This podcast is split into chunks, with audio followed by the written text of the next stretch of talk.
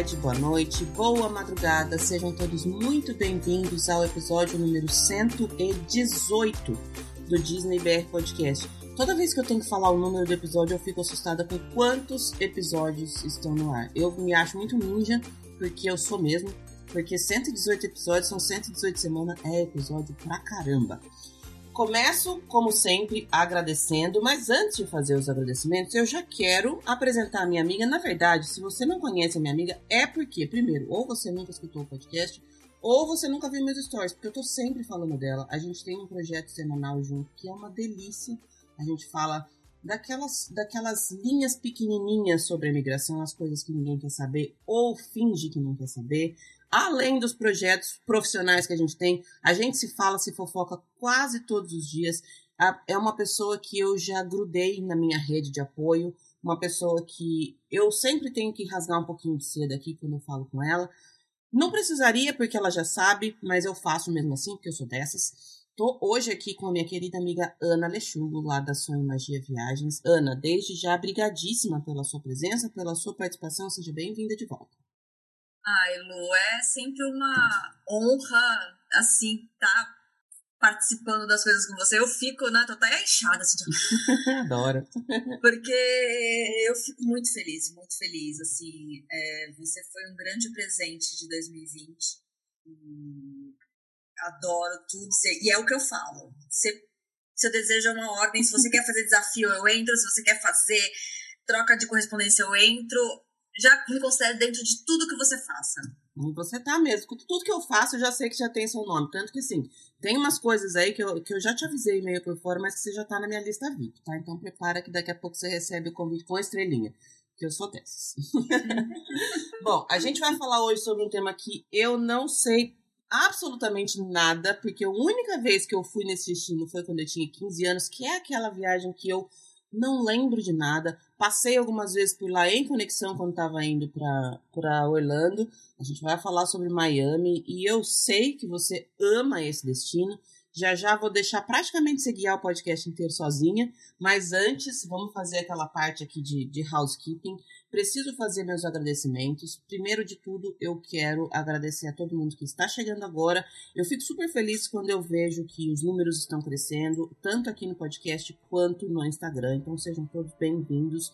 Puxem uma cadeira. Se for depois das 11 da manhã, já pode pegar uma cerveja. Acho que 11 horas é o horário suficiente. Já pode pegar uma cerveja se for final de semana. Ou se você quiser beber a cerveja aí durante a semana também, pode, porque olha, tá, tá, tá sendo tudo que a gente está fazendo nesses dias está justificado, tá podendo, tá? Se você está chegando agora, seja bem-vindo. Se você vai chegar depois, seja bem-vindo também. Se você já está aí faz tempo, chama os amigos, vamos continuar aumentando essa, essa comunidade que está sendo base e suporte para muita gente. Eu tenho recebido vários feedbacks nesse sentido. Quanto mais gente estiver por aqui, melhor. Se você ainda não conhece o nosso projeto de financiamento coletivo, Acesse o site www.padrim.com.br barra Podcast. São várias as faixas de colaboração. Todo o dinheiro arrecadado reverte para o podcast, para projetos que estão sendo criados, para edição, para softwares de, de edição e de. É, enfim, tudo que eu preciso de gasto que eu tenho aqui no podcast, porque eu tenho gasto, embora vocês não saibam, eu tenho sim. É, tudo que eu recebo por, por lá eu reverto no podcast. E aí, os meus padrinhos e madrinhas são anunciados nominalmente aqui. Então, os padrinhos e madrinhas desta semana são Andréa Bermudes, Felipe Trindade, Jaqueline Góes, Lucas Martim, Mariana Grosso, Aline Motolo Xavier, Ana Karina de Oliveira Campos, Vanessa Krolikowski, Maria Alice Guiar, Patrícia Chose, Ana Laura, Diogo Macedo, Ricardo Bertoli, Carol Simeão, Elisa Pequini, Larissa Martean, Liliane Borges, Juliana Esteves, Tatiana Lowenthal e, por último, mas não menos importante, minha querida convidada, Ana Cecília Lechu. Eu também quero pedir para vocês, se vocês escutam o episódio, os episódios pelo Spotify, aperta o botão seguir. Tem no, no, Apple Podcast, você também pode deixar uma recomendação. Enfim, tudo que vocês puderem fazer para espalhar a palavra do podcast é muito bem-vindo. Quem não pode fazer é, ajuda financeira, esse é o melhor meio de vocês me ajudarem. É, segue aí em todos os agregadores de podcast ou também pelas redes sociais. É só procurar por Disney BR Podcast, especialmente no Instagram, onde eu estou todos os dias dividindo as notícias de Disney. Eu não tenho colocado muito notícia de Disney, para falar a verdade, porque eu já sigo todos os Instagrams que estão postando todas essas notícias aí. Eu prefiro dividir um pouquinho da minha vida aqui e eu coloco a Disney é, como parte da minha vida aqui e também divido um pouquinho da minha vida de imigrante, mãe solo sofredora brasileira, doída, que tá respirando fundo nos últimos dias, mas segue respirando, porque brasileiro não desiste nunca, aonde quer que a gente esteja. É isso. Vamos começar então? Eu já tô com a Ana ansiosa ali do outro lado e ela já me mostrou umas 4, 5 folhas de anotação que ela tem. Então prepara seu caderninho aí, porque dica da Ana é sempre dica muito bem-vinda. Ana, primeira coisa, quando que você conheceu Miami? Qual que é o seu, o seu, a sua história com, com essa, com esse destino? Porque a sua história com Disney eu já sei. Agora eu quero saber de Miami. Como é que, como é que é a sua, sua historinha com, com essa cidade? Então, meu povo, como vocês podem perceber, sempre que eu apareço por aqui não é para falar de Disney, né? Apesar de. Gente, eu juro, eu sou Disney maníaca. Eu tenho, todo, tenho certificação de, de quality service da Disney, eu adoto a política Disney na minha empresa, mas assim, a Lu me chamou pra falar sobre coisas não Disney, porque eu também gosto, sou muito eclética. Bom, minha história com Miami é, é como grande maioria da, da, das pessoas da nossa idade, assim, de 20 e poucos anos, de, que foi para Miami com 15 anos nas, nas excursões, né? Mas eu não sei porque existem dois lugares do mundo que me chamam me chamam muita atenção, além da Disney, óbvio, que eu, se eu puder ir 20 mil vezes, eu vou 20 mil vezes. Uma é Buenos Aires e outra é Miami. Eu não sei porquê. É, é, Isso é chamado. É, é, chamado. Existe, existe. Eu tava vendo um, um essas pesquisas malucas da internet, você que gosta de signos e enfim, é, mapa astral de viagem, um negócio assim que existe conforme os, os seus horários e signos, existe os lugares que você tem mais afinidade de viagem, né? Sim, isso é fato, existe. E eu acho que Miami é um desses lugares, né? Durante minhas muitas viagens para Orlando, eu passava por Miami só para fazer aquele pulinho, e aí a minha aproximação maior com Miami se deu em 2014 quando meu marido, que é maluco por tênis, falou: Vamos comigo pro torneio de tênis de Miami. Falei: Vamos, bora lá. Vou, vou assistir torneio de tênis e vamos passear por Miami também. E, gente, Miami é colorido, Miami é multicultural, Miami é animada, tem muita opção. Para quem não fala inglês, é, é, é, tranquilo, apesar da gente achar que tem que falar inglês, mas uhum. é tranquilo. O clima é agradável o ano todo. Eu acho o destino perfeito. Perfeito. E assim, as pessoas veem Miami e dizem, ah, é compras. É para fazer compras. Não é. Uhum. é. E a gente vai falar muito sobre isso. É um destino que, que tem tantos nuances, tantas coisas históricas, enfim. E, e, é muito engraçado que em 2014, a primeira coisa quando eu cheguei no aeroporto, eu, eu, dou risada disso até hoje. Eu falei, bom, vamos pegar o carro, não sei o quê. Eu falo inglês, meu marido fala inglês, não sei o quê. Aí eu, a gente pegou, fomos pra locadora de carro, fomos, já, já tínhamos feito o check-in no, no stand, lá no, no quiosque. No totem, isso. E saímos. Na hora que eu fui perguntar pra moça do, do, qual era a fileira do carro que eu precisava ir, aonde era, ela olhou pra minha cara e falou assim, senhora, eu não hablo inglês. Aí eu olhei, Falei, gente, mas eu tô nos Estados Unidos, como que a pessoa não fala, não fala inglês? E tem muita gente em Miami que não fala inglês, uhum. não fala espanhol. E isso é, é, já me quebrou as pernas, né? Eu falei, meu Deus do céu, vou treinar mais espanhol do que o inglês na, naquela viagem, né? E, bom, e mais pra frente eu fui convidada pelo governo de Miami, pelo, pelo, pelo Bureau de Miami, para fazer uma fan tour em 2016, que foi a minha primeira viagem sozinha, sozinha, eu e Deus. E aí eu descobri que Miami tem muito, muito, muito, muito, muito mais a oferecer. Porque quando você tá sozinha, você anda muito mais. Sim. E aí eu, eu descobri cada cantinho, cada coisinha, e você tem como fazer experiências que você não tem. E aí é legal porque eu consigo replicar isso e falar para as pessoas. Então é isso. Miami é uma paixão. Bom, deixa eu só fazer um disclaimer aqui que você falou, fez uma, uma a sua crítica com razão, que eu nunca te chamei para falar de Disney. Eu acho que você deveria se sentir privilegiada, porque eu não falo coisas que não são de Disney com, com outras pessoas. Então você tá aí no, no topo da lista, porque você ganhou esse, esse direito. Sim. E ó, tem muita gente que já pediu, posso falar de SeaWorld? Posso falar de não sei o quê? E eu falo assim, é, vamos, não, vamos, vamos não. marcar? Sabe aquele vamos marcar? vou marcar de brasileiro. Não, já, já deixa claro aqui no podcast que esse privilégio é somente meu. Tá vendo? Eu, eu gosto de ser diferente. e Disney todo mundo fala. E, e para quem não tá vendo, no seu background aí só tem coisa Disney. Tem vários livros, tem orelhinha, tem vários personagens. Então, assim, eu tô, tô observando aqui, vocês só estão ouvindo. Mas é isso, de fato, eu acho que você tem muita coisa para oferecer que a maioria das pessoas não tem e também não estou criticando as outras pessoas. Acho que é super válido você se especializar em um destino ou em outro, mas eu relutei um pouco e demorei para abrir um pouco mais o, o, o, leque de assuntos aqui do podcast e você ganhou esse direito. E agora, amiga, você já tá no ponto que você fala assim: vamos falar sobre tal coisa? Não sou nem eu mais que decido. Você me traz a coisa, a gente fala e, e é assim que funciona. Adoro, adoro. É, porque assim, a gente sabe que tem muita gente no mercado, muita, não só no mercado, mas como no Instagram, porque tem muita gente que usa isso como um hobby, como uma distração de falar sobre Disney. Muita gente muito boa, uhum. muita gente que sabe muito, que gosta muito. E, e eu não, não sou uma pessoa, você me conhece, amiga, que eu não sou uma pessoa que, que, que gosta de ser mais do mesmo.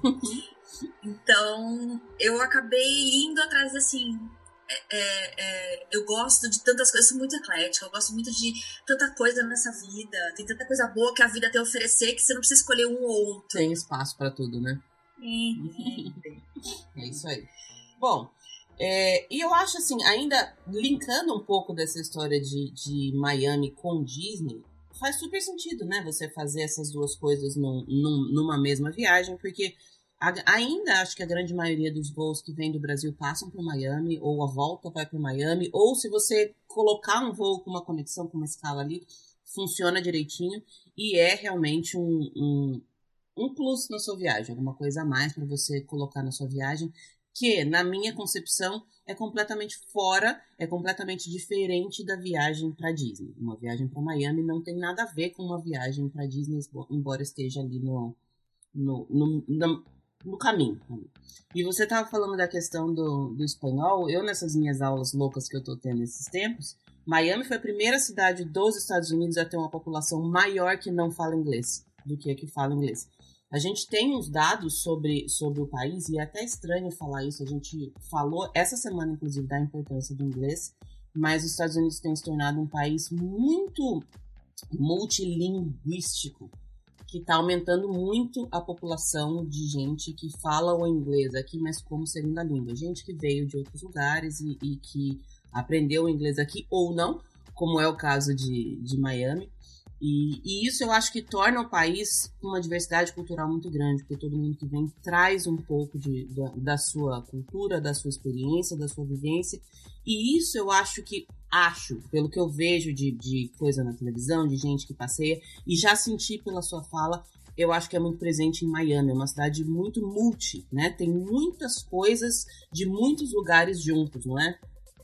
É, na verdade, quem vai para Miami não vai para os Estados Unidos, né? É, porque eles têm um, um, approach, mesmo as pessoas que moram em Miami, que os americanos que, que habitam Miami ou até mais para cima, quando se sobe para as praias de Broward, que é, é Fort Lauderdale, uh, Hollywood, Daytona Beach, é o condado de Broward ali em Miami, eles não se veem, eles têm uma cultura diferente, porque eu acho por ser perto de Cuba, então recebo muitos cubanos, perto do México, perto do Caribe, você tem muitos cruzeiros que saem dali para o Caribe, né, é, por ter um clima muito mais agradável. É completamente diferente quando você vai para Miami, quando você vai como imigrante, como uhum. turista, uhum. é diferente. Uhum. É, o, o, o, o jeito que você é recepcionado é diferente, né? E isso faz ser um ponto diferente dos Estados Unidos. Uhum.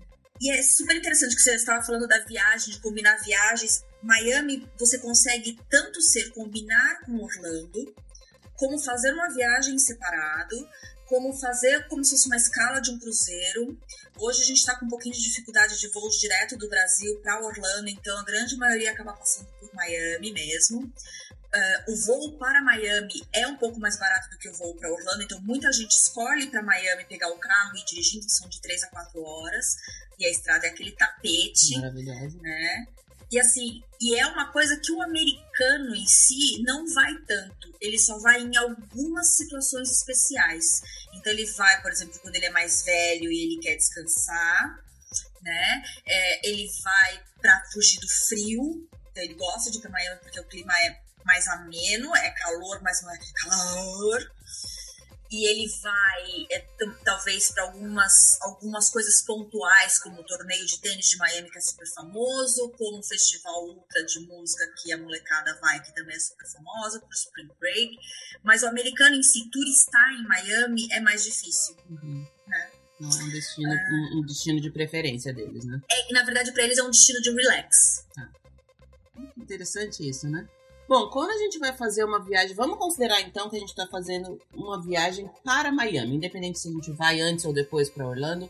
Como é que uhum. eu começo, Ana? O que, que eu tenho que fazer? O que, que eu tenho que saber quando eu vou, quando eu quiser programar uma viagem para Miami? O que, que eu posso encontrar? Quais são os pontos que eu preciso priorizar? Eu, eu tô fazendo uma pergunta bem ampla mesmo, porque como eu te falei já no começo, eu passei por Miami algumas vezes, mas desde que começou aquele voo, quando eu estava no Brasil, o voo de Campinas direto para Orlando, era a minha preferência, porque eu morava praticamente dentro do aeroporto, e para mim era maravilhoso. Então, assim, acho que teve umas duas ou três vezes há um bom tempo atrás que eu passei por Miami sem sair do aeroporto, e a minha única vez em Miami foi nessa viagem de 15 anos, que era a viagem de 15 anos que eu só ia onde o guia me levava, eu só queria comprar a jaqueta do Hard Rock, era aquela coisa bem clássica mesmo que eu nem lembro, eu nem sei onde a gente foi, eu não sei de absolutamente nada dessa. Eu sei porque eu fui, porque me disseram que eu fui, mas eu não lembro. O que, que eu preciso ter em mente quando eu vou programar uma viagem para Miami?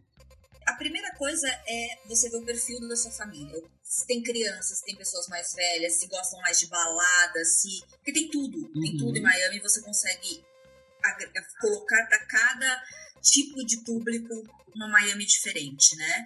A primeira coisa que eu recomendo é, se você vai por Miami e pretende chegar e pegar o carro e ir para Orlando, não faça isso. Não faça isso. Porque é uma estrada, porque você tem aí de 8 horas de voo, um voo que é cansativo, e você pegar uma estrada tapete 3, 4 horas é pesado. É.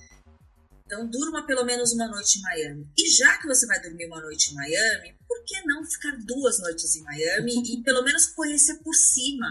Não precisa nem fazer compras em Miami. Tem muita gente que fala assim, ah, vou fazer. Não, porque o imposto de Miami é ainda mais alto é do que o imposto caro, de né? Orlando. Né? Eu acho que para fazer compra acaba compensando mais em Orlando, né? Porque você acha tudo que você ia achar em Miami para comprar, tudo, você acha em Orlando, né? Tudo. E quando a gente ia com 15 anos, Miami era um destino de compras mesmo, porque Orlando não tinha isso. É verdade né? Então a gente ia para Miami para fazer compras, então eu acho que até uma grande culpa aí desses da, da, antigamente de Orlando não ter compras, Miami ter compras, que quando levavam a gente para Miami, levava só para fazer compras. A gente ia, ir para downtown fazer as compras, ia para o Bayside fazer compras e bora para Orlando. Uhum. Não fazia passeios. Mas, gente, é, é, Miami tem tanta coisa cultural, tanto. É assim. Bom, então a primeira coisa que você tem que fazer é qual é o estilo da sua família? Quem vai viajar? São, você tem crianças, você tem idosos. Para cada tipo de público, você, você quer balada, você quer bares maravilhosos de rooftop, incríveis, você quer restaurantes estrelados, você quer compras. Você tem que ver isso. Né? E aí você consegue achar milhares de informações. Milhares de informações. Aqui a gente vai trazer algumas mais resumidinhas para facilitar o povo. Vamos fazer esse podcast virar pontos de referência para quem quiser viajar para Miami. Primeiro é isso, a gente vai ver o que, que você quer fazer. Você gosta de uma viagem mais low cost? Você gosta de uma viagem mais luxo? Você gosta de uma viagem ok? Isso tudo tem em Miami. O hotel em Miami ele é um pouco mais caro do que em Orlando. Mas isso não te. É, não fala, putz, então eu não vou ficar em Miami, porque Miami é o hotel mais caro. Mas tem regiões de Miami que você consegue ficar, que o preço do hotel é ok. Então, por exemplo, você ficar próximo à região do aeroporto, que existem hotéis muito bons, de redes grandes, e que você consegue é, se locomover tanto para Miami Beach, que é uma cidade diferente de Miami, quanto para downtown, quanto para Key Biscayne, para Coral Gables, você consegue ir para vários lugares ficando no lugar central, que seria o aeroporto, uhum. né? As vias são muito boas, você tem acesso muito rápido a todos os lugares, pontes, as estradas são incríveis. Então, se você quer uma viagem mais low cost, talvez ficar ou em Doral, Doral também é muito bom ficar. É, tem hotéis bons com valores bons. Então, por exemplo, você fica no, no International Trump, nada relacionado ao, ao é, é dele, mas não, né? Você fica no International Trump em Doral, que é um hotel que tem uma tarifa super ok e é um hotel cinco estrelas. Muito legal. É, uhum. é e, e, dá o quê? Meia hora, 40 minutos de Miami Beach. É, meia hora de downtown Miami. Então, dá para você ficar. Agora, você quer ficar. Eu fiquei num hotel uma vez a convite, essa vez que eu fui a convite do, do, do governo de Miami, é, fiquei em downtown. Fiquei num hotel que agora não é mais. Era o Eton, que agora eu acho que é um, um novo hotel, porque as duas redes compraram, uma rede chilena. Um hotel incrível, incrível, incrível, que era na porta, na porta do metrô. Miami. Miami tem um sistema de transporte. Primeiro que ele tem o metrô, né? O metrô é ok, muito bom, te leva para vários lugares. E ele tem um transporte gratuito que chama Metro Mover, que é uma linha de, de, de tipo um VLT, um BLT, um trenzinho uhum. que circula toda downtown Miami e é de graça.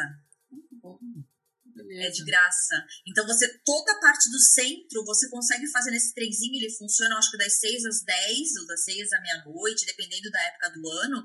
E você consegue fazer várias coisas só usando aquilo. E assim, e é seguro. E, e assim, imagina, eu, mulher, sozinha, para mim tava tudo bem voltar 10 e meia da noite do Bayside de Metro Mover pro meu hotel. Me senti tranquila. Essa questão de, de, transporte eu acho super importante porque eu sempre vejo uma, uma resposta meio automática das pessoas quando a pergunta é: ah, eu devo alugar carro? Eu acho que o carro ele realmente te dá uma mobilidade muito maior, te dá uma flexibilidade de horário, te dá, te dá a liberdade de você fazer o que você quiser na hora que você quiser. Mas eu, por exemplo, sou a pessoa que fica preocupada em onde vai estacionar, que fica preocupada em será que eu. Se, tipo, às vezes você coloca um, um, endereço no Waze e ele te manda passar por uns lugares totalmente estranhos. E eu tenho essa questão sempre de mulher sozinha. Eu, às vezes, com a minha filha, na maioria das vezes sozinha. E eu acho que quando você tem uma rede de transporte que é um ponto super negativo de Orlando, que você não tem, você tem a rede de transporte Disney quando você tá dentro, você depende de carro. Quando você tem essa, essa possibilidade de você estar num transporte público, você pode beber o tanto que você quiser, você não precisa preocupar onde você guardou a chave, você não precisa preocupar onde você vai estacionar, quanto é o estacionamento, facilita muito, muito, Eu sou super vou te a favor que de, de, de, redes de transportes, assim. Ter, usar carro em Miami é uma coisa que eu não recomendo muito. Por, por ter, né? Primeiro porque os estacionamentos dos hotéis são caríssimos. Às vezes você paga 50 dólares a noite. Uhum. É um negócio absurdo para você estacionar um carro. Segundo que eles têm o Uber, que funciona muito bem lá. Muito bem. É, tem essa rede de transporte, tem tanto o, o metrô, quanto o trem, quanto, é, quanto o Metromover que circula ali. É, você consegue se programar para fazer algumas coisas. Agora, se você está na região do aeroporto, aí tudo bem, você fica com o carro porque você vai precisar se locomover, vai, deixa o carro no lugar e, e fica andando pela cidade de, de, de, transporte público. Mas aí que tá. No centro de Miami, eles cobram muito caro estacionamento. Nos hotéis mais próximos do aeroporto, a grande maioria não cobra estacionamento. Entendi. Então aí vale a pena. Aí. É. Uhum. Agora, por exemplo, Miami Beach, os hotéis não têm estacionamento quase. Aí você tem que colocar no estacionamento público.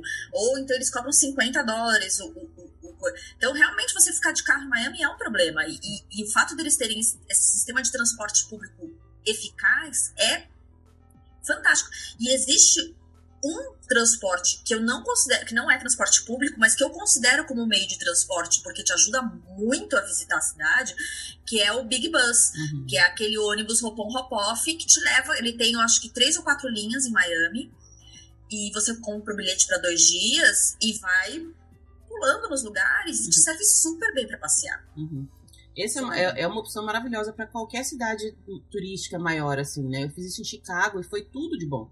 Foi tudo de Sim. maravilhoso, porque ele te leva exatamente aonde você quer ir. Porque quando você está conhecendo uma cidade é, pela primeira vez, a não ser que você tenha é, destinos específicos mais, é, sei lá, menos turísticos, que tem bastante gente que tem esse tipo de, de perfil de viagem também, na maioria das vezes você quer conhecer as coisas que, que são típicas da cidade, que são os pontos turísticos, os pontos principais ali da, da cidade. E esses ônibus, primeiro que é uma delícia ficar andando por eles, fica ouvindo um tiozinho, a maioria deles tem aquele andar de cima que você vai olhando, tirando fotos maravilhosas ali por cima. E é a tranquilidade, né, Ana? Porque em geral, numa cidade maior, você tem um trânsito que é um pouco mais complicado, às vezes você não está muito, muito familiarizado com o tipo de motorista, porque eu acho que cada cidade tem seu tipo de motorista e o seu tipo de sinalização de trânsito e tal. Então, ter essas, essas facilidades eu acho que ajuda bastante para quem está vindo conhecer um destino assim, né? Ah, sim, muito, muito. E assim, é, é lógico, como toda viagem, para você aproveitar o máximo dela, você tem, tem, que dar uma estudadinha antes. Você não pode simplesmente chegar lá e falar assim, ah, o que eu vou fazer, uhum. né? Porque senão você não vai aproveitar o destino como é. Então, você tendo um estudo prévio de ah, aonde, aonde o transporte público vai, é, o que, que eu posso fazer, aonde eu vou ficar, quantas quadras eu tenho que andar até o metrô, quantas quadras eu tenho que andar até para pegar um ônibus, uma coisa assim, um estudo prévio ajuda demais. E aí você consegue aproveitar tudo da cidade. E, eu tô falando, e Miami é uma dessas que eu falo assim Nova York é fácil você locomover? Sim. Mas Miami tem aquela bossa diferente, entendeu? É outra vibe, né? É outra vibe, é outra vibe, né? É, enfim, é, é incrível, incrível. Você acaba sabendo de coisas no transporte público, você acaba escutando coisas no transporte público, você fala assim, meu, que incrível isso. É, é, é andem de transporte público. Eu, eu sou aquela pessoa que não anda de transporte público no Brasil. Eu, não, eu tenho é, horror é. a metrô. Eu tenho horror ao ônibus, eu não ando, eu não ando. Né? Eu aqui no Brasil não ando, mas lá fora. É, outra, é outro padrão, né? É outra história. É outro padrão. Bom, eu tinha feito duas perguntas aqui. Primeiro, eu tinha feito uma pergunta de dicas para compras e eu já levei um pequeno tapa na cara falando que Miami não é destino para compras. Já aprendi.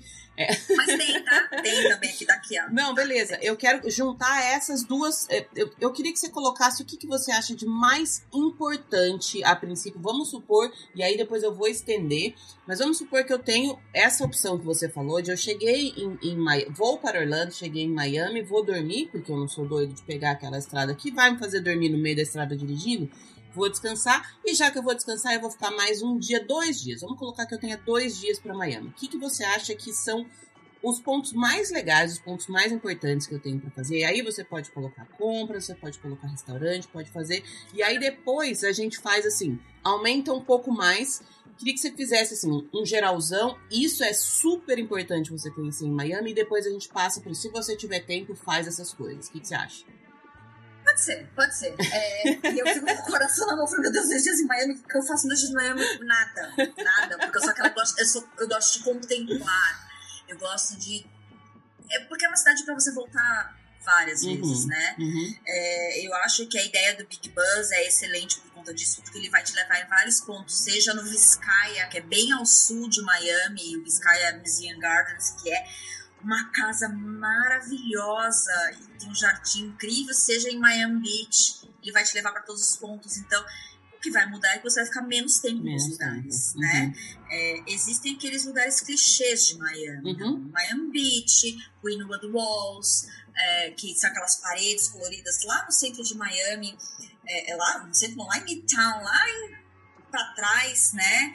São aquelas paredes coloridas. Foi um bairro que foi super revitalizado e com muito barzinho, com muita, muito lugar para foto, muitas pop stores. Inclusive, uma vez eu estava lá, eles estavam com uma, uma pop store da, do Jack Daniels. É, e aí você entrava, você fazia tour virtual no, no, na fábrica do Jack Daniels, você aprendia receitas com Jack Daniels, você provava vários tipos que eles mostravam. Esse aqui é um Jack Daniels no, no tonel de carvalho, esse no tonel de não sei o que para apreciar o gosto. Tinha o Coffee que matou o Jack Daniels, caiu no pé dele, matou ele, tinha banda. Então, nossa, foi uma pop, uma pop story incrível, incrível de experiência. Então, em Wood sempre tem essas coisas bem diferentes. Tem a parte do Design District, que tem muita coisa de moderna, de moda, de é, decoração, né? E aí vai dependendo do que a pessoa vai. Vamos falar, ah, uma pessoa que nunca foi para Miami quer ver o básico. Big Bus. Ah. Big Bus roda, vê primeiro quais são os lugares que você desce, para olhar tudo. E aí você consegue fazer um geralzão básico, uhum. né? Por exemplo, ah, mas eu tô com criança. Miami não é um lugar para criança. Pois é, é um lugar para criança. Sim, sim. Então, Miami tem o Aquário, que você tem os golfinhos, para quem gosta de ver show de golfinho, né? Tem o aquário. Tem o Jungle Island, que também tem. Inclusive, eles têm um animal lá que é um animal específico da região, que é, um, é uma mistura de leão com tigre. É um, é um liger, tile, um negócio assim. Eles têm um nome lá, que é uma mistura de leão com tigre, que só tem lá. Tem a própria Winwood Walls, que para as crianças é muito colorido, muito divertido. Tem o zoológico. Tem um lugar que ninguém fala, ninguém fala, que é muito legal para criança, que chama Venetian Pools. Uhum. Que é um lugar para Coral Gables, lá para baixo, que, são, que é a primeira piscina pública dos Estados Unidos. Uhum. E você pode pagar e passar o dia lá. E a piscina é maravilhosa, e a água é super gostosa, e as crianças ficam lá brincando é, é, pública, mas pública que eu digo é da, da cidade, Sim. mas você paga para entrar uhum. e é uhum. super bem conservada. Tem o Children's Museum, que é o museu de criança, como se fosse o nosso Kidzania aqui do Brasil, mas uma coisa um pouquinho mais elaborada. Né? Então as crianças vão para brincar no banco, vão para brincar é, na, no supermercado, vão ter algumas experiências. É um museu enorme, enorme. Então essas coisas você acaba perdendo tipo, um período inteiro, uma tarde inteira. Uhum. Agora, o melhor lugar que eu acho para criança, para adulto, para aproveitar é o Frost Museum, que é o Museu da Ciência. Ele foi inaugurado em 2017. Uhum. Ele fica ali atrás do, do, do, porque assim ali na, na, no Bayside, né, naquela na parte da frente da Bahia, você tem na ponta, do lado da American Airlines Arena, um pouquinho mais para lá, você tem dois museus. Tem o PEN, né, que é o Perry, Perry Art Museum, que é um museu de arte contemporânea que tem uma, já me adiantando aqui, ele tem um café ali embaixo, uma vista para a Bahia, que você fica ali, tem umas redes que você fica sentada e, e olhando, dá fotos lindíssimas. Do lado tem o parque, que você consegue fazer piqueniques, passear, fazer caminhada. Atrás dele inaugurou o Patricia and Philip Frost Museum, que é um museu de ciências. Mas é um museu de ciências que é é outra é, coisa. É outra coisa. Você tem um aquário gigante que você vê uma baleia dentro do museu. Você vê, você tem experiências de, de química, de física, de astrofísica. E assim, não existe uma pessoa que tenha entrado lá e falar assim, gostei. É um museu. E esse você perde a tarde inteira também. Uhum, uhum. É um museu incrível, incrível, incrível, incrível. Ele fica num lugar incrível, ele tem experiências incríveis e o Big Bus para lá. Ele tem a parada do, do, do Paris com que eles, elas, eles falam que é o que é um stop, porque é um atrás do outro mesmo, né? Uhum. É, o próprio, a própria arquitetura do museu é maravilhosa. Então, essa é uma das grandes coisas que pouca gente conhece de museu em, em, em Miami. É, você tem muito americano que acaba indo lá, muita excursão de criança, né? E, e, é uma coisa que é muito legal, muito diferente de se fazer em Miami. E agora eles inauguraram no Bayside, não sei se já abriu ou não, uma roda gigante que chama Sky, Skyville. Uhum. Tipo que a gente tem na, na, na Icon Park, bem no Bayside. O Bayside é aquele shopping que fica onde saem os passeios de barco, tá. né? Em Miami, ali na Marina de Downtown. Eles, eles, fizeram uma roda gigante muito grande, que é maravilhosa também. Ainda não tive a oportunidade de conhecer, porque foi inaugurada agora na, na pandemia. Eu tava com viagem marcada na manhã. é, lá é também para com criança, eles ficam enlouquecidos com essa vista. Enlouquecidos. É muito gostoso, muito gostoso mesmo. Eu acho que eu já, tô, eu já tô percebendo que eu tinha um preconceito enorme. E isso eu já sabia, na verdade, né?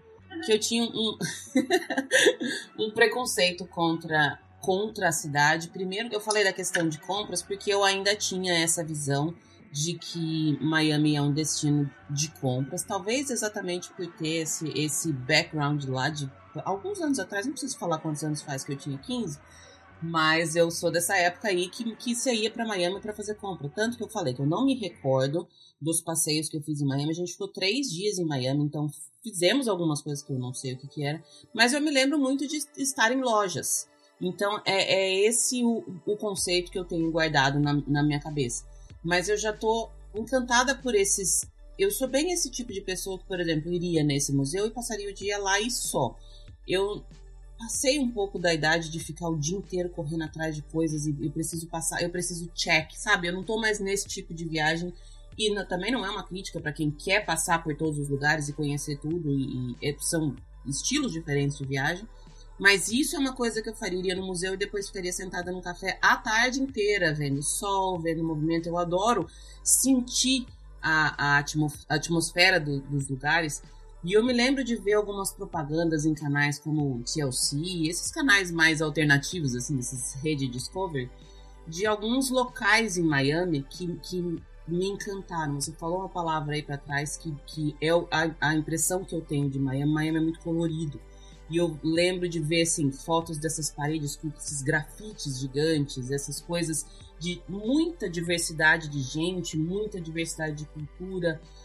Eu acho que a gente precisa mudar, né? Essa, essa eu já, já abri aqui minha mente, já considero ah, é uma viagem em Miami sem estar vinculada a uma viagem em Orlando. Porque também já percebi que essa pergunta que eu te fiz de dois, três dias em Miami, ela não funciona muito bem, né? Não, não funciona, não funciona, não funciona, sinto muito.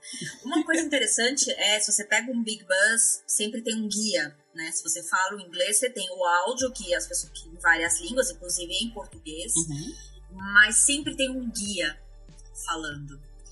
E, te, e, dessa vez que eu fui sozinha, eu peguei várias linhas, porque você desce, você pega um próximo ônibus, é um outro guia, uhum. né? É, e eu peguei vários guias. E eu peguei um guia específico, que era, era um senhor mais de idade, que tinha uma descendência latina, negra, afro, todo assim. E ele conhecia profundamente a história de Miami de uma forma que ele falava assim, tá vendo aquela casa ali? Aquela casa, ela era de tal tamanho, aí ela foi derrubada para passar essa rua por conta de ir para não sei aonde.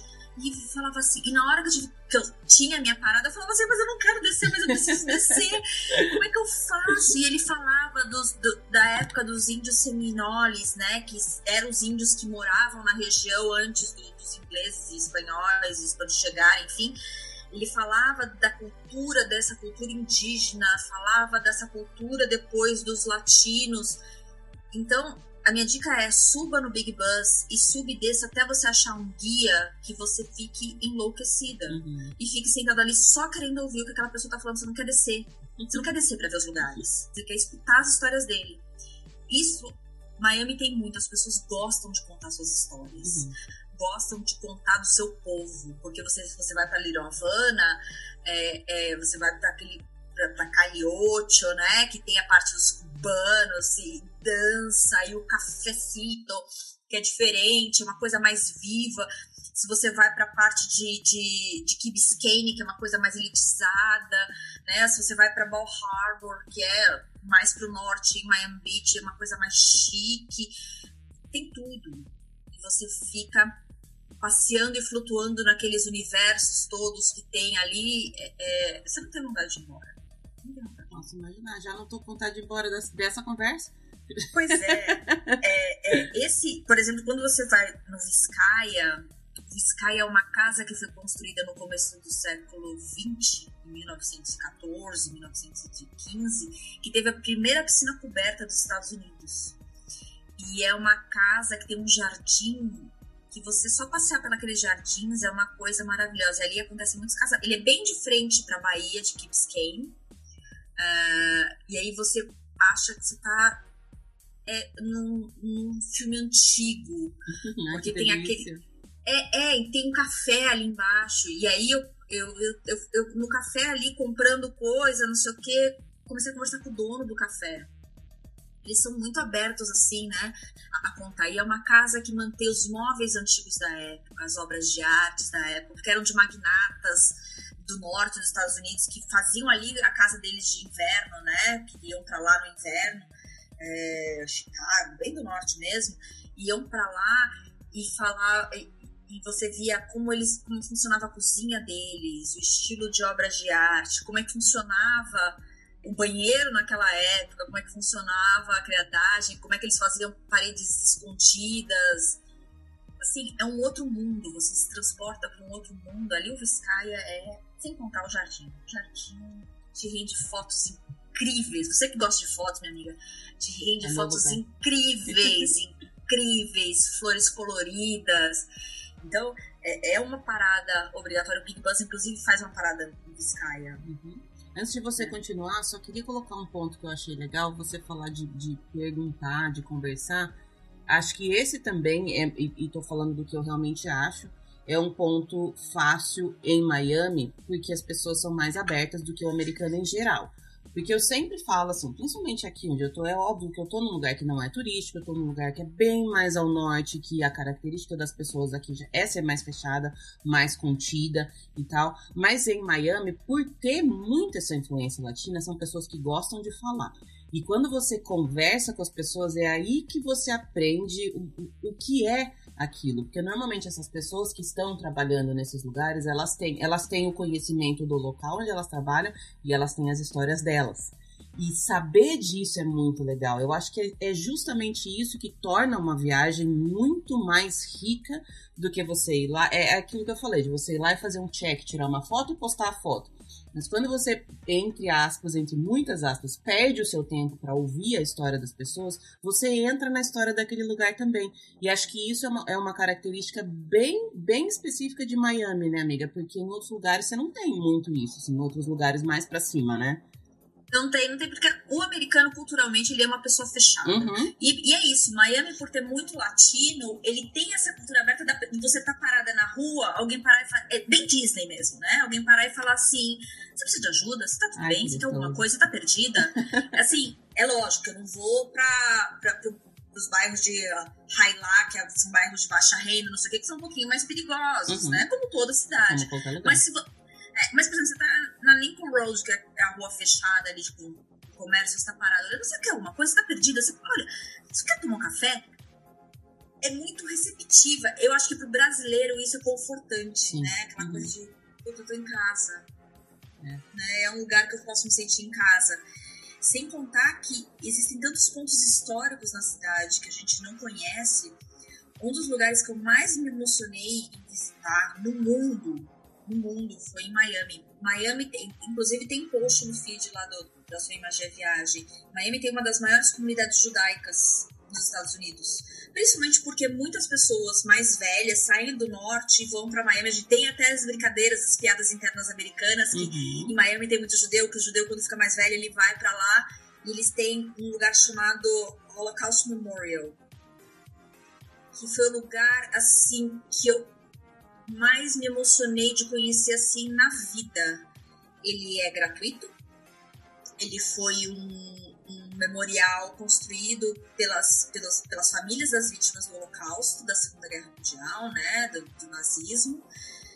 É, você entra, ele é como se você de fora você vê somente uma mão para fora e, a, e aí as, é, é uma mão para cima na escultura e um, um, como se fosse um muro Uhum. Só que na verdade ele é tipo um, um caracol e você vai andando para dentro.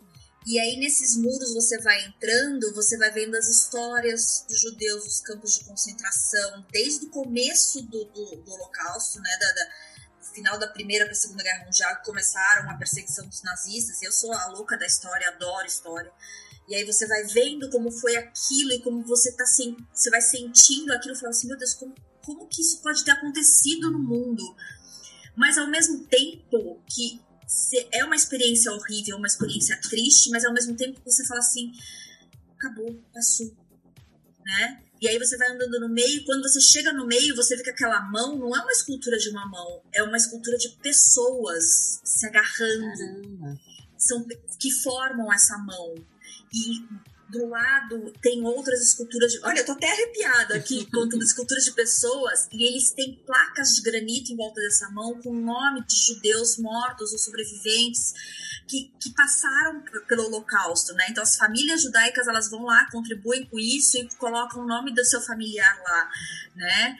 É, e é um ambiente que, apesar de ser de uma história puxada, né? É, é, eu fui também no museu, uma parte em Dallas tem um museu judaico também muito grande, muito incrível, maravilhoso. Inclusive, se sua irmã morando lá, fala para ela ir, porque é um museu que ele conta, pega um dia da história e conta de vários vários pontos de vista, como foi na Polônia, como se foi nos Estados Unidos, como é que foi no Haiti, né? Enfim, a parte feito voltando ele é o, o, Holocaust Memorial ele é uma, uma homenagem ele é um memorial uhum. né a esses judeus e é um ambiente que você fala como que eu nunca ouvi falar desse lugar como e é um lugar tem uma energia que você vê as pessoas ali e que tá todo mundo na mesma vibração na mesma meu é incrível. É uma parada incrível, porque Miami Beach é uma das paradas perto do, do, do, do Big, Big Bus. Para ali perto, você consegue ir andando. Uhum.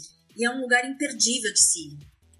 Imperdível. Eu acho tão importante a gente entrar mais a fundo nesses pontos da história, porque. E cada vez mais eu vejo isso se perdendo, sabe? É muito legal ter esses, esses locais pra gente se reconectar com a história, porque é aquilo que você falou como que isso aconteceu. É um grande absurdo, é uma coisa que você olha e fala assim, mas não é possível que isso tenha se passado, que tanta gente tenha perdido a vida por conta de ideias tão absurdas, por conta de ideologias tão absurdas, mas a história se repete, né, amiga? E eu não vou, não, não é nem o, o, o intuito aqui entrar em questões é, mais pesadas do que a gente já está vivendo, não precisa nem entrar, mas eu acho que vale muito a pena a gente entender porque, por mais que a gente considere isso um grande absurdo, é a história da humanidade. A gente faz parte disso de alguma forma. E assim, a gente tem. Você tem que entender como isso aconteceu e essa, essa maneira de homenagear esses acontecidos, eu acho que ela é muito importante. Porque tem a dor de ter passado por aquilo ali. Eu, normalmente, eu sinto meio que uma vergonha, assim, sabe? De, de ter tido isso na história da minha vida, eu tô falando eu como ser humano, mas isso aconteceu e não tem como negar. Então eu acho que é um respeito muito grande, é uma homenagem muito grande e te aproxima de questões que ao mesmo tempo faz 60, 70 anos, mas que se repetem de uma maneira ou de outra se repete. Eu acho muito legal, essa falou que você é a louca da história, eu gosto muito desse tipo de passeio também, acho muito enriquecedor. Miami tem uma cultura histórica gigantesca. Gigante. Por isso que eu falo, é, a última coisa que eu vou fazer em Miami é compras. Uhum. Porque tem muita coisa para ver, tem muito lugar pra, por exemplo, logo ali na frente, na Bahia, na frente do American Airlines Arena, que é onde tem jogos de basquete, shows, tem a Freedom Tower, que era uma sede de um jornal e ela passou a se chamar Freedom Tower porque eram onde os cubanos foram. Quando os cubanos começaram, teve a Revolução de Cuba, Fidel Castro, eles começaram a fugir de Cuba de barquinho e chegavam em Miami, eles ficavam ali. É como se fosse uma Ellis Island de Nova York, mas de cubanos, mesmo uhum. de, de latinos. Então ali se tornou um ponto muito forte da cultura latina. Então a Freedom Tower ela, ela tem iluminação, ela você consegue visitar, ela tem uma arquitetura lindíssima. O, o Skyliner de, de, de, Miami é o terceiro maior Skyliner dos Estados Unidos, perto para Chicago e Nova York. Né? Então, ele, ele compõe ali e cada dia mais aparecem prédios mais bonitos e coisas mais bonitas naquele Skyliner, uma parte muito moderna. E aquilo tudo moderno tem uma Freedom Tower ali, que é do, do começo do século, né? Do uhum. outro século. Uhum. Né? Do nosso outro século agora, né? Daquele. daquele. É, é, para ali imponente e recebendo, e, e, ali é um sinal da América falando: venham, imigrantes, uhum. você imigrante, assim, vem, a gente está aqui, você precisa da gente, a gente está aqui, a gente vai te receber. A Freedom Tower, ela simboliza muito isso. É lindíssimo, lindíssimo, lindíssimo. Fica bem quase na frente da American Airlines Arena, tem o Bayside. Do lado, você atravessa a rua, assim, é o American Airlines Arena, aí você anda mais um pouco, é, são esses museus que eu falei, tem o parque uhum. e os museus. Então, um pedaço ali que você fica muito tempo visitando e é uma delícia. Enfim, aí você pega e fala assim, bom, eu vou pra onde? Ah, mas eu gosto, eu quero ir pra praia em Miami. Ah, a gente mora no Brasil. Praia no Brasil, sinceramente, nós temos coisas muito maravilhosas aqui. Muito maravilhosas. Eu nunca fui pra praia em Miami. Falar assim, vou para a praia em Miami. Nunca. Eu, eu sempre eu... tenho a, a, Na minha cabeça também, posso estar errada, pode ser. Não conheço muitas praias no mundo, mas eu. Se não for pra ir pra praia no Brasil, eu vou pro Caribe. Eu acho que é isso. Se quer ir pra praia, vai pro Caribe. Porque nos outros lugares, e não é porque as praias são ruins, é que tem muitas outras coisas mais legais, diferentes, e, e que você não vai encontrar em qualquer outro lugar. Até porque o, o, passeio de praia nos Estados Unidos é muito diferente do que o passeio de praia que a gente tem no Brasil. Não é a mesma coisa, né? Não é estar tá ali é tomando cerveja coisa. o tempo inteiro. É outra história, né? É um outro rolê. Exatamente. É um outro rolê. Mesmo perto de Miami, você tem outras praias melhores do que Miami em si. É lógico, é uma praia badalada, é Miami Beach, você pega South Beach, tem os bares ali, tem o Nick Beach, você toma um brunch de domingo que é maravilhoso. Tem os hotéis de North Beach, que tem as suas praias particulares. Tem, tem. Mas falar, eu vou para Miami para ir para a praia, não vou. Uhum. Não vou. Primeiro que já não só a, a cor da pessoa. Essa é a minha, essa é a minha Seu bronze. Tesa esse meu bronze palmito já me entrega que eu não, não sou uma pessoa de praia, né? É, é, é, não, não consigo. Então, e a praia não é, é bonita? É, é bonita. Mas assim, Miami é tão rico culturalmente que eu prefiro muito mais o que tem do outro lado da avenida da praia de Miami Beach do que da praia em si. Uhum. Porque você pega ali Miami Beach, aquela parte todinha de, de, de arte deco, que, que tem os prédios dos anos 50, dos anos 40, que são prédios incríveis, carregados de história, que apareceram em milhares de filmes, que tem, né? Que as pessoas ficam na frente tomando um café ou tomando uma cerveja. Que para mim é muito mais interessante do que ficar olhando pro mar. E o mar eu tenho aqui. Uhum. É o nosso mesmo mar, né? A gente tá aqui no, no Atlântico, uhum. né? O mar eu tenho aqui. Quero ir pra praia, pro Caribe. né? Quero ir pra praia, vou pra Maragogi. Maragogi é é isso. Nossa, é maravilhoso. Mas aqueles prédios de arte deco que tem ali em Miami Beach, não tem em outro lugar. É. É. Não tem. Você andar ali, você se transportar para uma outra época. Então você tem épocas diferentes na mesma cidade, lugares diferentes da mesma cidade, né? É uma delícia. Você saber, ah, por exemplo, tem a casa do Gianni Versace, que é ali em Miami Beach, agora tem um restaurante ali dentro, que é super gostoso. Super gostoso. Tem até é, uma série da, da Netflix sobre a história é, dele. É aquela casa, né? É aquela casa, agora tem um restaurante ali, né? E, e é assim, é barato. Se você pensar em dinheiro, você com 35 dinheiros, você consegue fazer uma refeição muito boa nesse restaurante, uhum. né? Sem entrar em pontos de conversão aí de quanto custa um dinheiro americano é um dinheiro história. brasileiro. É outra história. Mas por 35 dinheiros, você come muito bem num restaurante maravilhoso, com uma vista, com um lugar lindíssimo. Né? É, aí você pega ali, eles fecharam, tem a Lincoln Road, que é uma rua muito famosa em Miami Beach, que é uma rua, é um boulevard, que a gente chama aqui de boulevard porque não passa carros. E tem inúmeras lojas ali. Tem a, a galeria do Romero Brito, que é enlouquecedora. Romero Brito é um artista brasileiro, para quem não conhece, é aquele que faz aquelas coisas bem coloridas. Uhum. Ele tem uma galeria em Miami. É um ponto que eu falo, se você tem criança, leve para ver a galeria do Romero uhum. Brito. É lógico, é uma loja, né? A galeria é uma loja, ele vende obras de arte lá, mas é colorido, é lindo, é maravilhoso, e você vê a projeção histórica deles de pintura, né? É, e depois você vai e senta para comer num restaurante italiano na, na, ali na rua, ou então você vai na, na Dylan's Candy Store, que é uma loja de, de esquina de doces, que é em Willy Wonka total, né? Você Adora. Adora. Aí tem a Apple Store, tem uma loja da Nespresso ali, que ela na frente, ela é um café. Que você tem N tipos de doces, de patisserie. Você fica ali tomando um café Nespresso e no fundo é a loja da Nespresso. Então a loja é desse tamanho e o café é gigante uhum. na frente. Então você perde um dia também andando pela Lincoln Road. Uhum. E esse é o ponto. Essa, você falou de. Voltando um pouquinho na parte de compra. Ok, já passei sete dias passeando. Que eu já, já estendi. Vai ser, minha viagem vai ser de 15 dias, mais ou menos, só para Miami, pelo que eu tô vendo, né?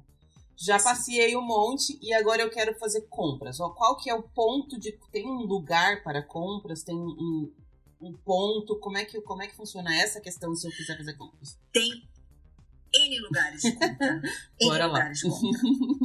Bom, Se você, ah, eu quero ir no Mega Blaster Shopping, Aventura Mall. Aventura Mall é um, é um fica no distrito de Aventura, né? Que não é Miami, Miami, mas é tudo na grande Verdade. Miami, né? É, o Aventura Mall é um dos maiores shoppings que se tem né, nos Estados Unidos. Tem loja de tudo e mais um pouco, mas ele é um mall. O mall, ele tem algumas coisas de ponta de estoque, de, de factory store, tem lojas, lojas. Então, uhum. tem loja da Apple, tem loja da Tiffany, tem loja da Louis Vuitton, tem loja da Gap, tem loja da Carter's, tudo, tudo ali, tudo. Né? É, tem o Sawgrass, que é o que ficam mais ou menos uns 45 minutos, uma hora de Miami, que fica em Broward, é, que é um, um, que a gente chama de outlet, né? Mas não é, porque ele tem também tudo. Ele tem lojas de grife, é, ele tem restaurantes muito bons, tem lojas mais baratas. Só agora, se você se perde, você fica um dia. Hum. Né? Esses dois são gigantescos, né? Pelo gigantescos, gigantescos, gigantescos. É um dia de parque, praticamente é um dia de parque. Tão cansativo quanto. Uhum. Pior é carregar as sacolas, né? tem que levar o marido nesse caso, para ser o é, carregador. É, tem que levar. Ou não. Ou, ou não, no é. Caso, Depende no do... meu caso, eu vou ter que ficar carregando porque o, o homem fica enlouquecido. Mas tem alguns lugares de compra que são diferentes, que você acha lugares, por exemplo, se você vai pro, pro, pro sul, ali em Coconut Grove, que tem a Miracle Mile, que é uma milha certinha de lojas, que tem muita loja de vestido de noiva ali, de vestido de festa, tem cafés, eles também estenderam um pouco as calçadas, eu comi o melhor macarrão da vida, nem em Paris eu comi o melhor macarrão do que ali na Miracle, na Miracle Mile, então ela tem 1,6 quilômetros de lojas. Lojas de design, lojas de coisas diferentes de decoração, lojas de vestidos de noiva, cafés. Miracle Mile é uma graça. Eu gosto muito de Midtown. Midtown é um novo centro de compras que fica perto de Windmill Walls, fica bem no centro ali. E eles fizeram um centrinho ali, um boulevard, que tem no mesmo lugar, no mesmo prédio, uma Target, uma Ross, uma Marshalls. No mesmo prédio. É, é o sonho de todos os brasileiros. É o sonho. e o engraçado é que eu, eu não sou uma pessoa de Ross, eu não sou uma pessoa de Marshalls, porque é aquela coisa muito poluída, aquela coisa. Eu entrei, eu saí. porque o que tinha. Porque é um lugar que as pessoas de Miami fazem compras. Tá. As pessoas que moram mais para ali para a periferia de Miami, né, é, é, vai fazer compras na Ross, porque o americano faz compras na uhum. Ross, né? Uhum. Ali é um lugar de americanos. O Target ali é um lugar de americanos, né? É, é não é lugar de brasileiro. Você escuta muito espanhol ali, uhum. muito espanhol. Então. E aí, do lado né, desse prédio, tem um corredor de lojas que ali tem Paris City, tem. Que eu acho que não tem, mas tem Paris City, tem Foot Locker, Gap, tem um Five Guys, tem Carter's, tem acho que acho Gosh, é, Old Navy, tem trocentas lojas ali. Então, você pega Midtown ali para fazer compras. Complicado é você carregar, fazer um target, depois ir fazer compras, uhum. fazer compras. É complicado. É, tem que ter, ser equilibrista porque ali é tudo a pé, uhum. não passa carro. Né? É, é, então, Midtown é um lugar muito genial de fazer compras também e que, que as pessoas de Miami, não o americano, mas as pessoas de Miami, que não são só americanos, vão. Aí você vai pro Bayside. Bayside é um lugar mais de turista mesmo, né? Tem muita loja daquelas lembrancinhas de Miami, uhum. é, é mas tem uma Disney Store, ali, que inclusive foi uma Disney Store que eu consegui em 2016 o, o primeiro botão de aniversário do Mickey que eu tenho. Ah, que legal. É, o primeiro que eu não tenho é o de 2020, porque eles começaram a fazer em 2016, 2020 que não teve, frustrada, né? Hashtag chateada. Uhum. Mas eles deram, e assim, padrão Disney, Disney Store padrão Disney mesmo, uhum. gigante. Ali tem é, vários restaurantes, tem um hard rock maravilhoso, no Bayside, tem loja de tudo quanto você pode imaginar. Tem um Bubba Gump para você passear ali, fica do lado da American Airlines Arena. Tem agora essa, a Skyview, né, que é a roda gigante, e dali saem os Big Buns. Tá. Então, o ponto inicial é o Bayside, né? Aí, mas Ana, eu sou chique, eu gosto de luxo. Ball Harbor. Temos também. Ball Harbor. Bal Harbor é mais pro norte de Miami Beach, que é onde tem os hotéis seis estrelas, que tem o W, que tem o Nobu, que tem, né? É, é, é, como se fosse o nosso Cidade Jardim aqui de São Paulo, porque ele é um restaurante. É um restaurante, é um shopping aberto. Tipo Cidade, o Cidade Jardim foi inspirado no Ball Harbor, né? E, e, assim, é um shopping de luxo, mas eu tenho uma história até engraçada com ele.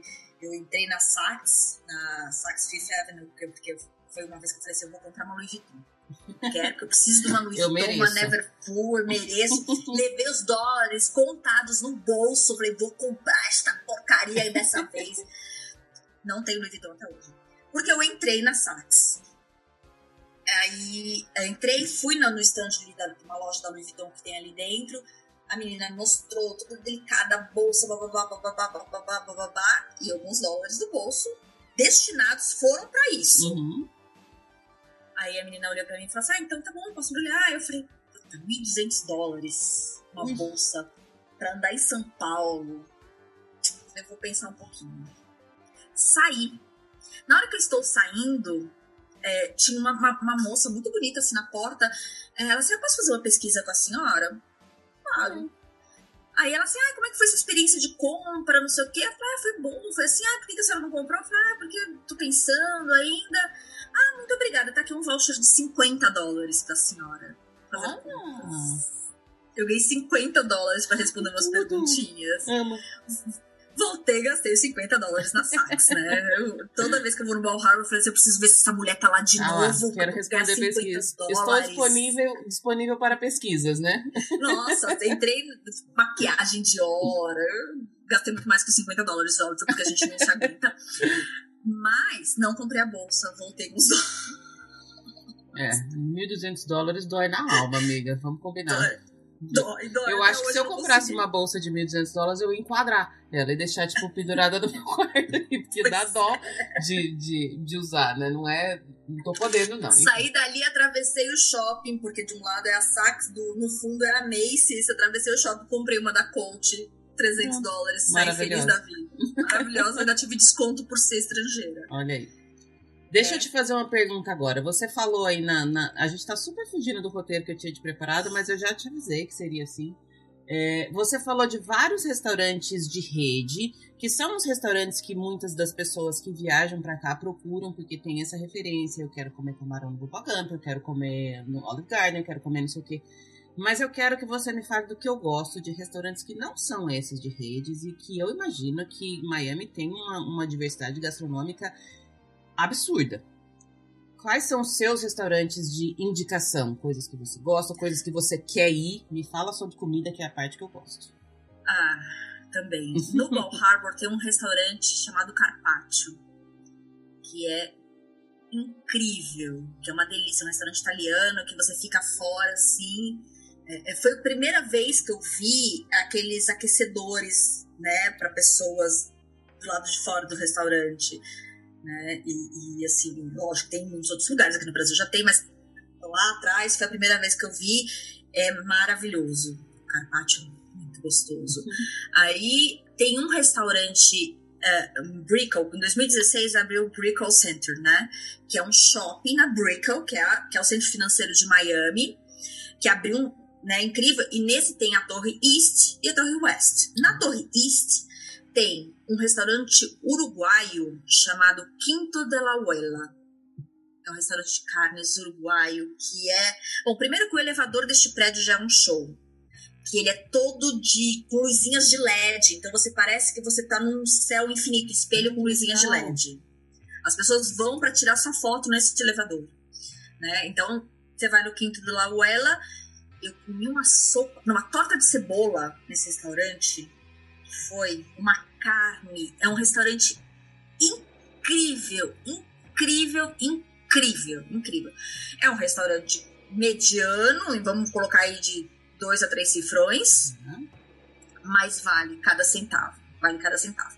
Nesse mesmo prédio tem um rooftop chamado Sugar, que, eu, que é, sei lá, 40 andar em Miami, que você vê Miami inteiro dali. E ali vai muita gente, é um bar incrível que as pessoas, tipo que a gente tem o Sky aqui em São Paulo, uhum. tem o Sugar em Miami. E o Sugar, só que ele é bem mais alto. O pôr do sol ali é uma vista, acho que nunca vi uma coisa tão linda. Aquele pôr do sol no Sugar é demais. Então, ali, esses dois restaurantes, esses dois lugares que ficam nesse prédio, é um must go que eu falo para todo mundo que tem que ir. Aí você vai ali na Lincoln Road, tem vários restaurantinhos pequenininhos é, que você passa, olha o cardápio e fala assim, hum, qualquer um que você sente ali. Eu, eu nunca entrei num, sentei e falei, ah, esse aqui não, não valeu a pena. Uhum. Né? Tem esse do, do, do, Versace, que também fica em Miami Beach, que é muito gostoso. Aí tem, né, os outros restaurantes ali. Na Brickell tem milhares de restaurantes. Aí você vai pra Little Havana, você vai pra Cayocho, tem uma sorveteria, chama Açúcar, que é sorvete dali é incrível. E qualquer biboca que você pare ali em Little Havana e tome um cafecito, vai ser é. o melhor café da sua vida. É tão legal essas, esses cantinhos que a gente vai achando, né? E você estava falando da questão de, de custo. É lógico que comida tem um custo. Ele pode ter um custo muito alto ou muito baixo na sua viagem. Eu considero comida, a parte gastronômica de qualquer viagem para mim, ela ocupa uns 40% do meu orçamento. Porque eu sou a pessoa que gosta de experimentar as coisas nos lugares diferentes. Se alguém falou que na esquina de não sei da onde tem um restaurante que é, é lá que eu quero ir. Eu sou essa pessoa. Mas eu acho que na comida também a gente aprende tanta coisa. E, e são experiências que, as, na hora de pagar a conta, dói um pouquinho, sim. Mas é tão rico, é tão legal você estar tá num lugar diferente, você comer uma comida diferente, de um lugar do mundo diferente, ou de um chefe, sei lá o que, de, preparado de uma tal forma. São, lógico como, como eu sempre repito isso, são prioridades na viagem de cada um, são coisas que uma pessoa gosta e tá tudo bem se você passar sua viagem inteira comendo sanduíche, porque você quer é, aproveitar e gastar seus dólares em outro canto, tá tudo ótimo. Mas eu acho a parte de comida tão legal e para cada lugar que você vai, independente de qualquer cidade que for, você acha uma coisinha diferente. É isso que você falou assim, qualquer portinha que você entrar, você vai ter uma experiência legal. Esses dias, no final de semana passado, que eu saí com minha amiga aqui, a gente foi numa parte de Detroit aqui perto, ela falou assim, eu escutei falar, não sei na onde, que tem uma sorveteria que não sei o que lá, e a gente tava andando e não tinha absolutamente nada. Se olhava, a gente tinha visto os sorvetes no Instagram, pra você ter uma ideia. Várias pessoas postando os sorvetes, era lindo o sorvete, assim. Eu fiz, gente, vontade. E a gente olhava e falou assim, Maria, mas não tô vendo sorveteria aqui. Aí ela falou assim, cara, é esse número, vamos dar uma volta no quarteirão. Era uma galeria que ficava numa esquina, então a esquina inteira era o mesmo número que a gente estava procurando. De repente tinha uma portinha com um carinha ali dentro da portinha, você não dava absolutamente nada, tinha um cardápio desse tamanho, cabia na sua mão colocado ali, e era ali. E daí eu falei, cara, que coisa mais incrível. E aí o cara fez aquele sorvete, na hora que ele saiu de lá, eu nem sei aonde que ele entrou lá para fazer o sorvete. Na hora que ele falou assim, que bom que a gente tem hoje a facilidade de muita gente compartilhando essas coisas legais. Porque talvez, se, se, eu, se ninguém tivesse me falado, eu nunca pararia ali. Não tem um nome, um lugar, só tem um nome na hora que você busca a localização no Instagram, por exemplo, aí aparece o nome Ice Parlor, não sei o que, Ice Cream Parlor, não sei o que lá. Nem lembro o nome do lugar se ninguém tivesse me falado, eu não teria visto. E eu acho que a gente ter essa facilidade hoje em dia de tanta gente postando tantas coisas faz com que você descubra lugares que talvez você nunca entraria para ver, não é? Exato, exato. É, tem, teve um restaurante que a, a, Melina, que era que me recepcionou lá em Miami, me levou, chamado Peacock. Em, ali é Coral Gables, eu acho. Peacock, pavão mesmo é um restaurante que eles fazem muita festa também interna, que eles têm um salão muito legal, só que eles usam os temperos que eles plantam. Então eles têm várias banheiras, banheira mesmo de casa, uhum. essas banheiras antigas, com plantação de tempero. Tudo! A comida é tão deliciosa desse peacock, tão deliciosa. Eu comi uma massa que era feita ali, a massa, com um molho de camarão, com os temperos dali, com as ervas dali, que meu Deus do céu! E é um restaurantinho desse tamanho. Pois é. Eu tomei esse, esse, esse café com macarrão na Miracle Mile. Que, você vai me perguntar se o lugar tá aberto ainda? Não faço ideia. Mas foi porque eu passei e vi aquilo falei, que colorido, que lindo. Quero ver. Que maravilhoso. Eu quero ver. Então, essa. Eu sou aquela pessoa que me programa pra gastar 40%, 50% do meu orçamento em, em comida, é, em experiências, não uhum. só em comida, uhum. mas em experiências. Isso é possível para qualquer um desde que se prepare Sim. antes, né? É, é uma questão de prioridade, né, Ana? O que, que você quer ter da sua viagem? Qual a experiência que você quer trazer dali? E, de novo, não é julgando quem faz um tipo ou quem faz outro. Não. Cada um tem o seu modelo de, de viagem. Eu também já fui a pessoa que, que passava 10 dias comendo McDonald's, comendo lanche de o, o One Dollar Meal de, do McDonald's. Já fui essa pessoa. E foi super legal também. Mas hoje em dia eu priorizo outras coisas. E eu realmente acho que. Eu acho, assim, que as pessoas elas subvalorizam o, o que a comida pode trazer. Porque não é só você sentar e comer uma comida, um, um prato de macarrão. É você entender que aquele prato de macarrão foi feito com um tempero que está plantado ali. Ou que o chefe aprendeu não sei o que, não sei na onde, e, e trouxe aquela experiência para ali, mesclou, mesclou com não sei o que lá. Por isso que eu falo que é bem maior do que só comer. Eu amo essas coisas e eu acho que torna, torna a experiência toda, não é só comer, é ter uma experiência, né? É, porque às vezes a comida não tem nada de espetacular em si, mas o ambiente faz ela ser uhum. memorável. Uhum. Por exemplo, o café que eu tomei no Vizcaya era um café expresso que ele foi lá e tirou na máquina. Uhum. Mas o fato de eu estar sentada no Vizcaya, olhando a vista da Bahia, com o dono do café falando para mim, isso, eu comi um, um, pão, um, pãozinho lá, um, um scone, só para não descer o café, que não tinha nada de especial, mas, né, transformou aquilo numa coisa especial. O café que eu tomei na, no Paris Museum, naquela, na cafeteria que tem ali na frente, aquela a Bahia ali aberta, aquelas coisas, plantas penduradas, maravilhosa. Quem tiver ouvindo a gente, vai lá no Sua Imagem Viagens, tem fotos desse café do, do, do, do Paris Museum. Na rede, é incrível, é incrível. Você vai no Nick Beach, para quem gosta mais de balada, Nick Beach é uma balada de dia na praia, um restaurante que de domingo tem brunch e que Lógico, você pode pagar 200 dólares na garrafa de champanhe para ficar sentada ali tomando champanhe. Nunca fiz isso, parei um dia. Mas você pode tomar o brunch ali, que também é super gostoso, né? Com, vendo gente diferente, gente bonita. Miami tem tudo isso. Tem desde a biboquinha até as coisas de por exemplo, tomar um, um, café da manhã no Biltmore, que fica no, na ponta da Miracle Mile, né? O Biltmore é um hotel antigo, maravilhoso, chiquérrimo que tem um café da manhã inacreditável, um chá da tarde incrível. Né? Então tem essas experiências que, que eu amo. E, e tem para tudo, todos os bolsos. Mesmo em Doral. Você tem, eu fui num restaurante argentino em Doral. Doral é uma cidadezinha do lado de Miami.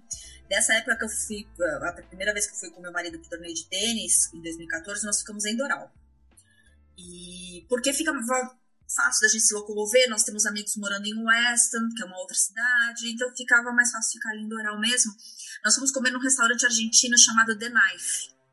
Era uma parrilharia, e aquela, aquela carne tudo, e aí na sobremesa eu comi um, um, um arroz doce, que eles chamam arroz de leite, que eu acho que eu nunca comi um, nem na Argentina eu comi um tão bom, né?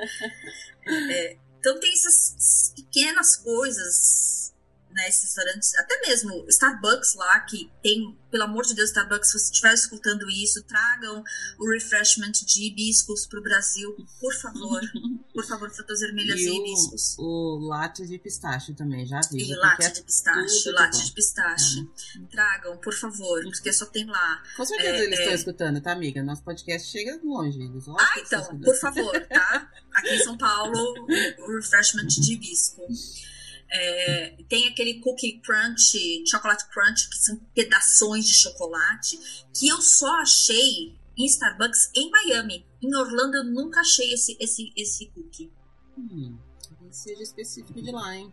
Vou procurar é, por aqui pra ver se tem. Se é que tem uns crunches. Eu sei quais pedaços de chocolate dentro. De chocolate, né?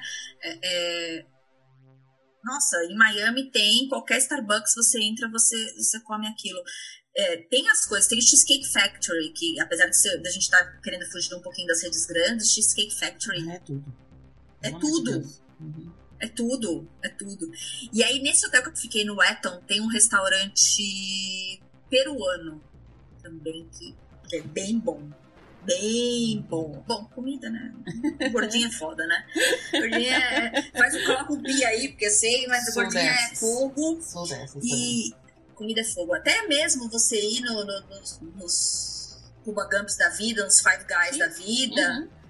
É uma experiência diferente você ir no Five Guys em Miami e você ir no Five Guys em Orlando. É uma diferença ir no Hard Rock de Miami e de, são diferentes. Sim, são, são locais diferentes. É a mesma rede, mas são locais diferentes.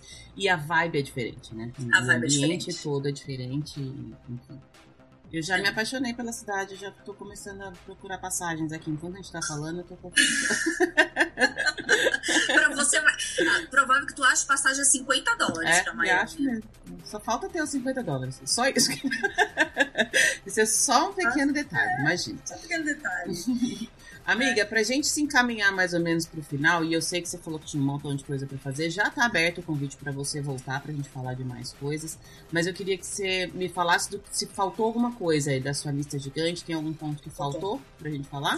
Eu acho que a gente precisa deixar Fort Lauderdale para uma outra, um outro, uma outra conversa, é. e aí o que mais tiver da região fora. Porque Fort Lauderdale deu duas páginas.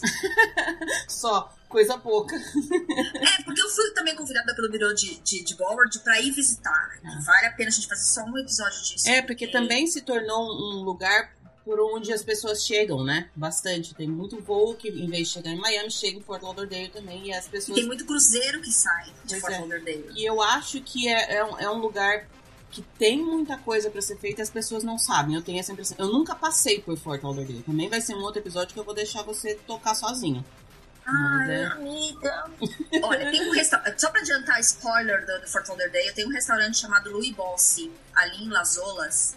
Que uma vez eu cheguei pro pessoal do Orlando em revista e falei: ah, não, vocês precisam comer a pizza. Eles saem de Orlando pra ir pra Fort Lauderdale pra comer nesse restaurante. Tem uma Olha. pizza.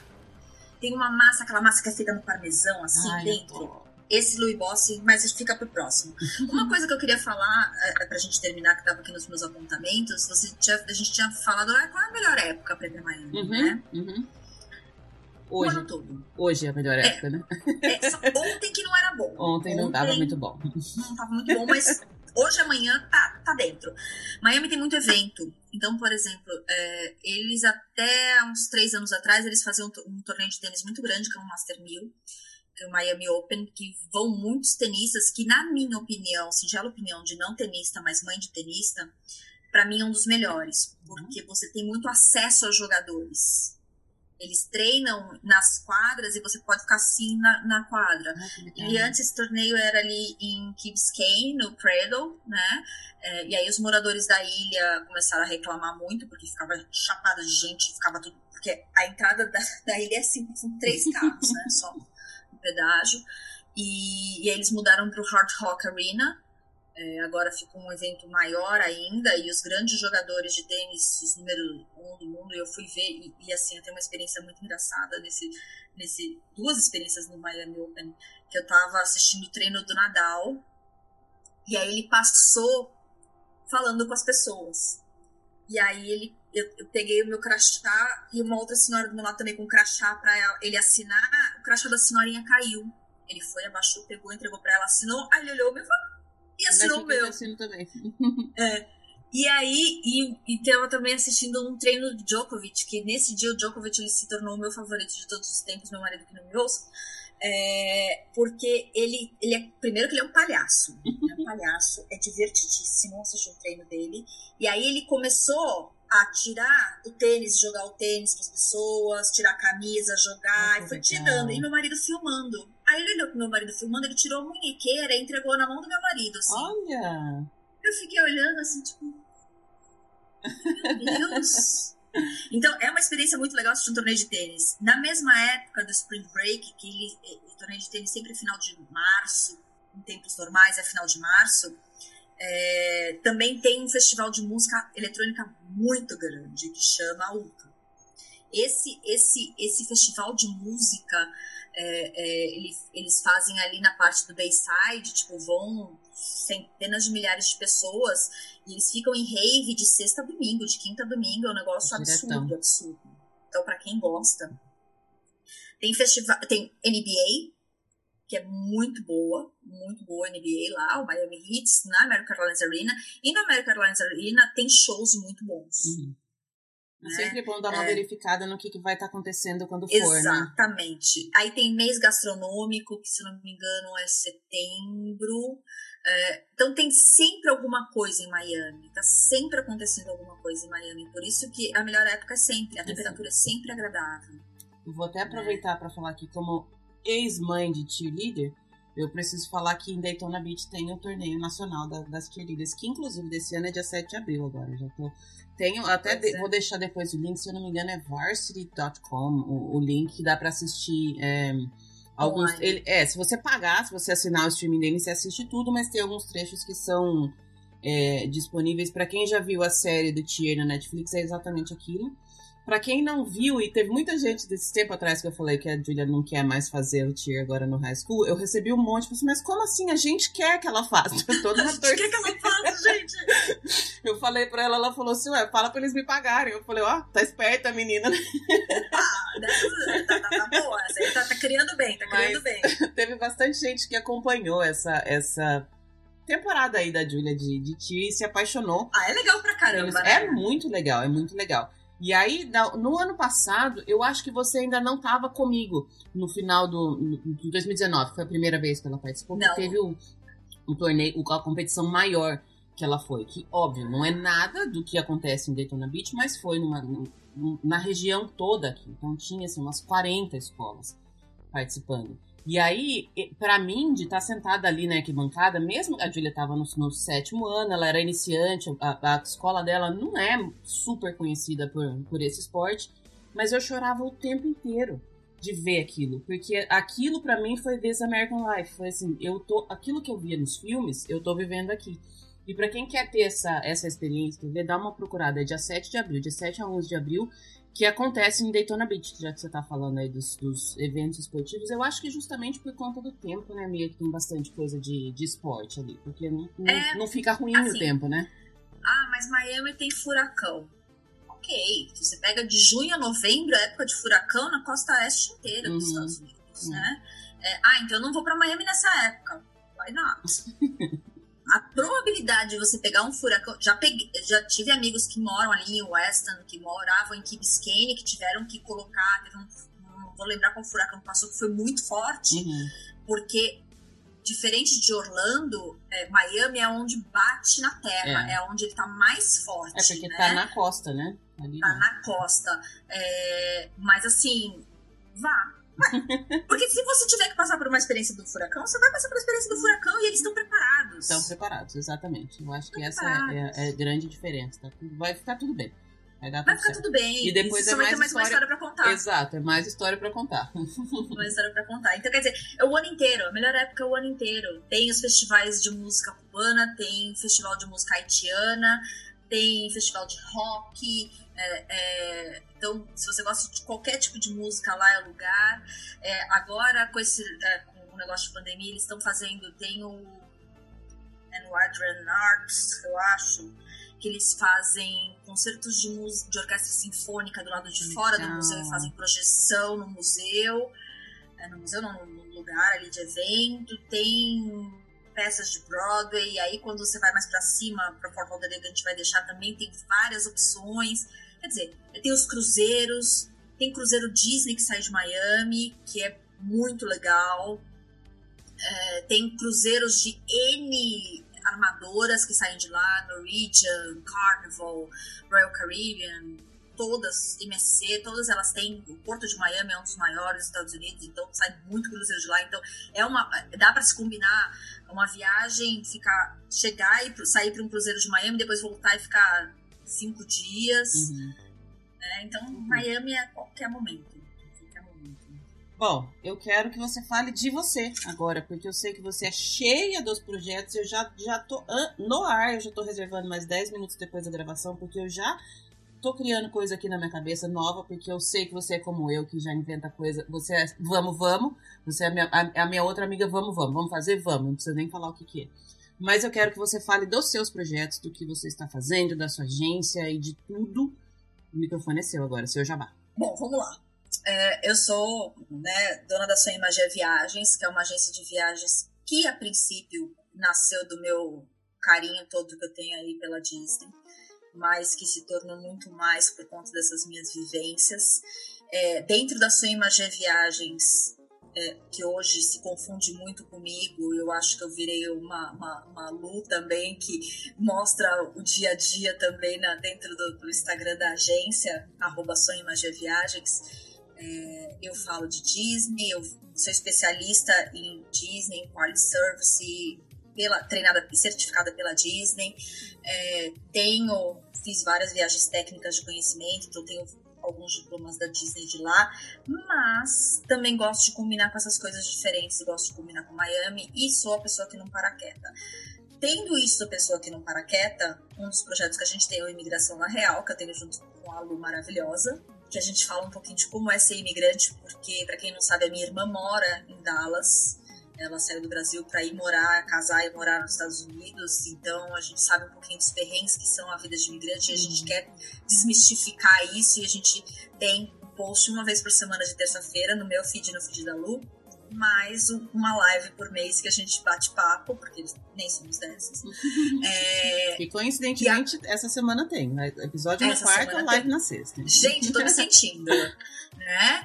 E aí a gente tem, a gente tá falando essas semanas de, de, mitos, e a gente tem aí dois meses falando de mitos, porque como tem mito, né, do que é uhum. é viajar fora, enfim. E é engraçado e agora... como a gente tá percebendo quanto esses mitos ainda estão dentro da cabeça das pessoas, né? A gente vê os comentários, as perguntas falando, não é assim, gente, não é assim. Não, não é assim. A minha irmã me liga e fala, meu, a Luciana sabe tudo dessa vida. Eu falei assim, né? E aí, agora eu, tenho dois projetos que são meus projetos do coração. O primeiro projeto que eu tenho na Sua Imagem Viagem chama Turismo Solidário, uhum. que uma parte do, do, do toda venda que a gente faz na sua imagem viagem, uma parte é destinada a uma instituição, não instituição de caridade, eu não gosto de caridade, assim, né? Mas para uma instituição, é, atualmente a gente tem feito essas doações mensais para Make a Wish Brasil, então, é, eles são incríveis. É eles... Tudo, tudo. Eu tenho um episódio com eles, não sei se você já ouviu lá para trás. Não, eu vou procurar, é porque assim, eles têm um trabalho incrível. Então, é, não é só sobre. Eu acho que, que a partir do momento que eu amo tanto o turismo, eu amo tanto isso de, dos sonhos, não é só o turismo, mas é, é realizar os sonhos. Eu falei, cara, como é que eu posso fazer mais, uhum. né? É sempre buscar mais. Eu falei, através de realizar os sonhos das pessoas, eu posso realizar os sonhos de outras pessoas, Sim. né? Não só através do turismo realizar sonhos. Então a gente destina uma parte aí é, é, das vendas, toda venda, toda venda. Uma parte vai para Make a Wish, eu faço uma contribuição uma vez por mês. Aliás, semana que vem já é, é dia de contribuição e eu faço isso com a maior alegria do coração. Cada vez que eu vou fazer a contribuição do, do turismo solidário, eu falo assim, cara, eu tô fazendo alguma coisa para alguém, a minha vida não é maior, é vão, né? uhum. é maior. Porque as pessoas acham, ah, viagem é uma coisa tão supérflua, viagem é uma hum. coisa tão, né? Mas, gente, vocês é, não sabem a, a, alegria. A Make-A-Wish é o lugar certo para você descobrir que viagem não é só, só isso, não é só tirar uma foto. Às vezes, eu, eu acompanho algumas das histórias da Make-A-Wish e às vezes eu até me sinto... Cara, eu tô indo ali, tô tirando uma foto, tô postando. Olha essa pessoa que ela foi, tipo, para um lugar 50 quilômetros da casa dela e mudou a vida dela. Então é, é, muito é muito legal conhecer o trabalho da Make a Wish. Eu acho que é o melhor lugar para a gente conhecer o que, o que é viajar, o que é realizar sonho, né? É, a Make a Wish, inclusive, tem um hotel em Orlando uhum. para que só recebem crianças vindos do projeto Make a Wish. Uhum. Inclusive, na outra agência que eu trabalhava antes de abrir a Sonho Magia, é, a gente fez uma ação de levar algumas crianças da, da Make-A-Wish Realizações, a gente fez rifas, a gente conseguiu patrocínio, a Latam deu as passagens, e aí levaram acho que 11 ou 12 crianças é, é, com doenças graves para Orlando, ficaram nesse, no, no, nesse hotel da Make-A-Wish lá em Orlando, e a Disney é super parceira, né? Então foi uma experiência incrível e, e hoje eu não tenho como fazer isso ainda de pegar um grupo de crianças. Primeiro que eu não tenho estrutura zero para isso, né? Porque eu ia chorar a viagem inteira, aquela coisa. Estrutura zero. Mas assim, saber que você pode fazer um pouquinho mais pelaquela pessoa, porque às vezes a criança quer apenas uma festa, apenas um computador, apenas um brinquedo, e ela não tem como. E, e, assim, através do turismo, você que está viajando, você vai ter como fazer isso, porque como ajudar. Esse é o projeto número um. Projeto número dois. Projeto número dois, nós temos especialização em atendimento a famílias autistas dentro da agência. A Fernanda, é, que está comigo desde o começo, ela tem um filho autista, então por isso a gente foi atrás. A gente tem certificações internacionais é, para atendimento a famílias autistas, né? Então é um trabalho lindo, incrível, maravilhoso que a Fê faz magistralmente. Eu não tenho estrutura. não dá, é, mas assim, porque eu sou aquela pessoa que quer pegar no colo, que quer fazer assim, então eu ia, né? Então eu falei, Fê, você que já sabe como funciona o mundo dentro do espectro, você abraça essa causa. E agora a gente vai lançar um novo projeto chamado Férias de Mãe. Esse projeto é o que tá me fazendo morrer de não morar aí. Só quero deixar Você isso. e Gabriela, né, Gabriela? beijo. Dicas from Disney. Gabi, beijo. É, esse projeto é lógico, a gente teve que dar uma paradinha aí por conta dessa, dessa fase que a gente tá, mas ele tá a, to, a todo vapor aqui, já tá montado, va, com tarifado, é só melhorar aqui. O que, que é o Férias de Mãe?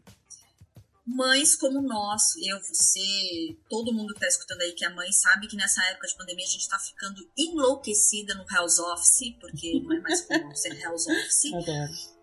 Né? E, e assim, é o tempo inteiro, você tem aquela drenagem de energia emocional, drenagem de energia mental, física. Do tempo inteiro você tá ali suprindo a necessidade das suas famílias e tá tudo bem você não estar bem. Tá tudo bem. E aí o que, que eu pensei conversando com algumas amigas Falar assim, meu, a gente assistindo Sex and the City 2, que a Charlotte vai e fala, eu me tranco no banheiro pra chorar. Uhum. Gente, tem um ano que eu não vou no banheiro sem ninguém bater na porta e falar, mãe, é, é incrível. Você quer que alguém apareça pra você? Vai no banheiro, no banheiro. na sua casa. vai aparecer. Vai lá bater, mãe, né? E, e, assim, é pegar essas mães que estão enlouquecendo para passar um final de semana de paz e tranquilidade sem é, culpa, porque eu acho que nós mães somos culpadas, a gente se sente culpada de, de, de, de precisar de um tempo pra gente. Uhum. Então, entender isso, inclusive nessa semana a gente, eu fiz uma, uma live com uma psicóloga falando sobre isso, que tá incrível no nosso feed.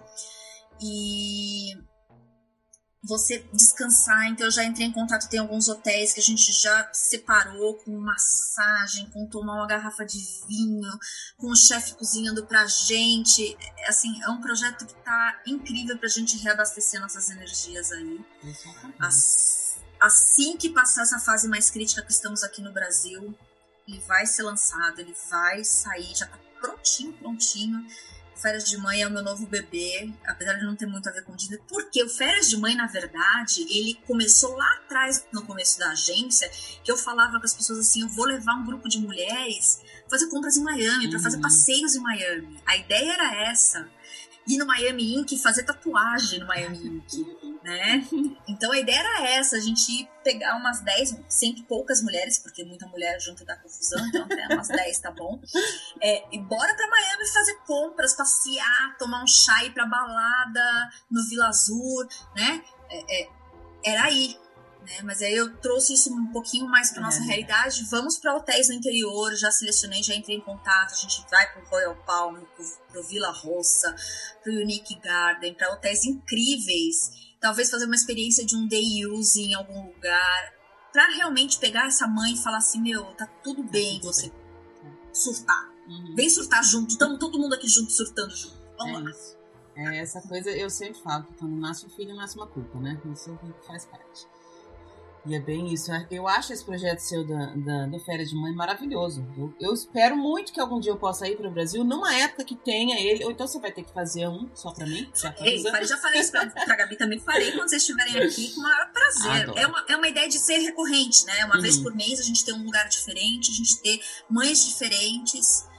É, é, super necessário, né? É, super necessário. E é um ponto que não tem muito, né? Não tem. É, é difícil achar essa, esse cuidado com as mães, no sentido de larga seus filhos, arruma alguém para ficar com eles. Sempre tem uma avó, um marido, alguém que vai cuidar. Ninguém vai morrer de ficar um final de semana sem mãe.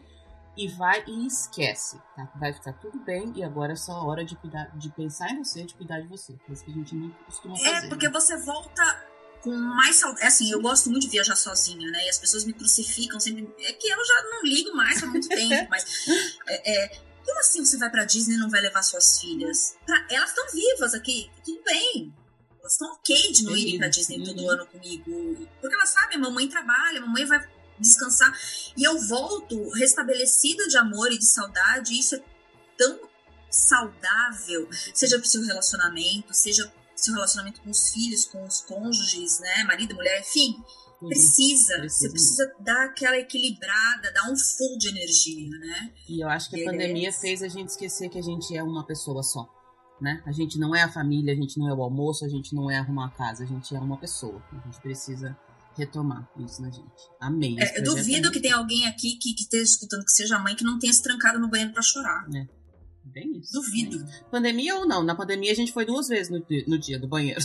É, é, é, eu digo assim, duvido. Mesmo que seja quando tava tudo bem, é? né? É, é, você se trancou no banheiro pra chorar, você não sabia o que fazer. E tá tudo bem também. Faz parte. Tá tudo não bem, foi só tá você que fez isso. Não foi. Então, exatamente. Pra... E aí que tá. O férias de manhã você pode ficar sozinha no seu quarto assistindo Netflix, lendo um livro ou tomando um vinho, ou você pode chegar para uma outra mãe e falar, cara, como é difícil. Aí a outra mãe vai uhum. falar, pô, você não tem ideia. É isso. Né? É e aí você fala.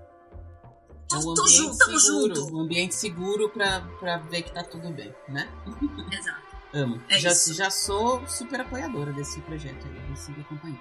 Amiga, mais uma vez, um prazerzão falar com você. Eu não vejo a hora da gente se encontrar, porque como a gente já falou várias vezes, a gente vai se encontrar. Isso não, é, isso não é um convite, não é uma possibilidade, isso é uma certeza. Mas é, tem um vale a ser resgatado. Eu preciso muito resgatar esse vale, estou já ansiosíssima por ele.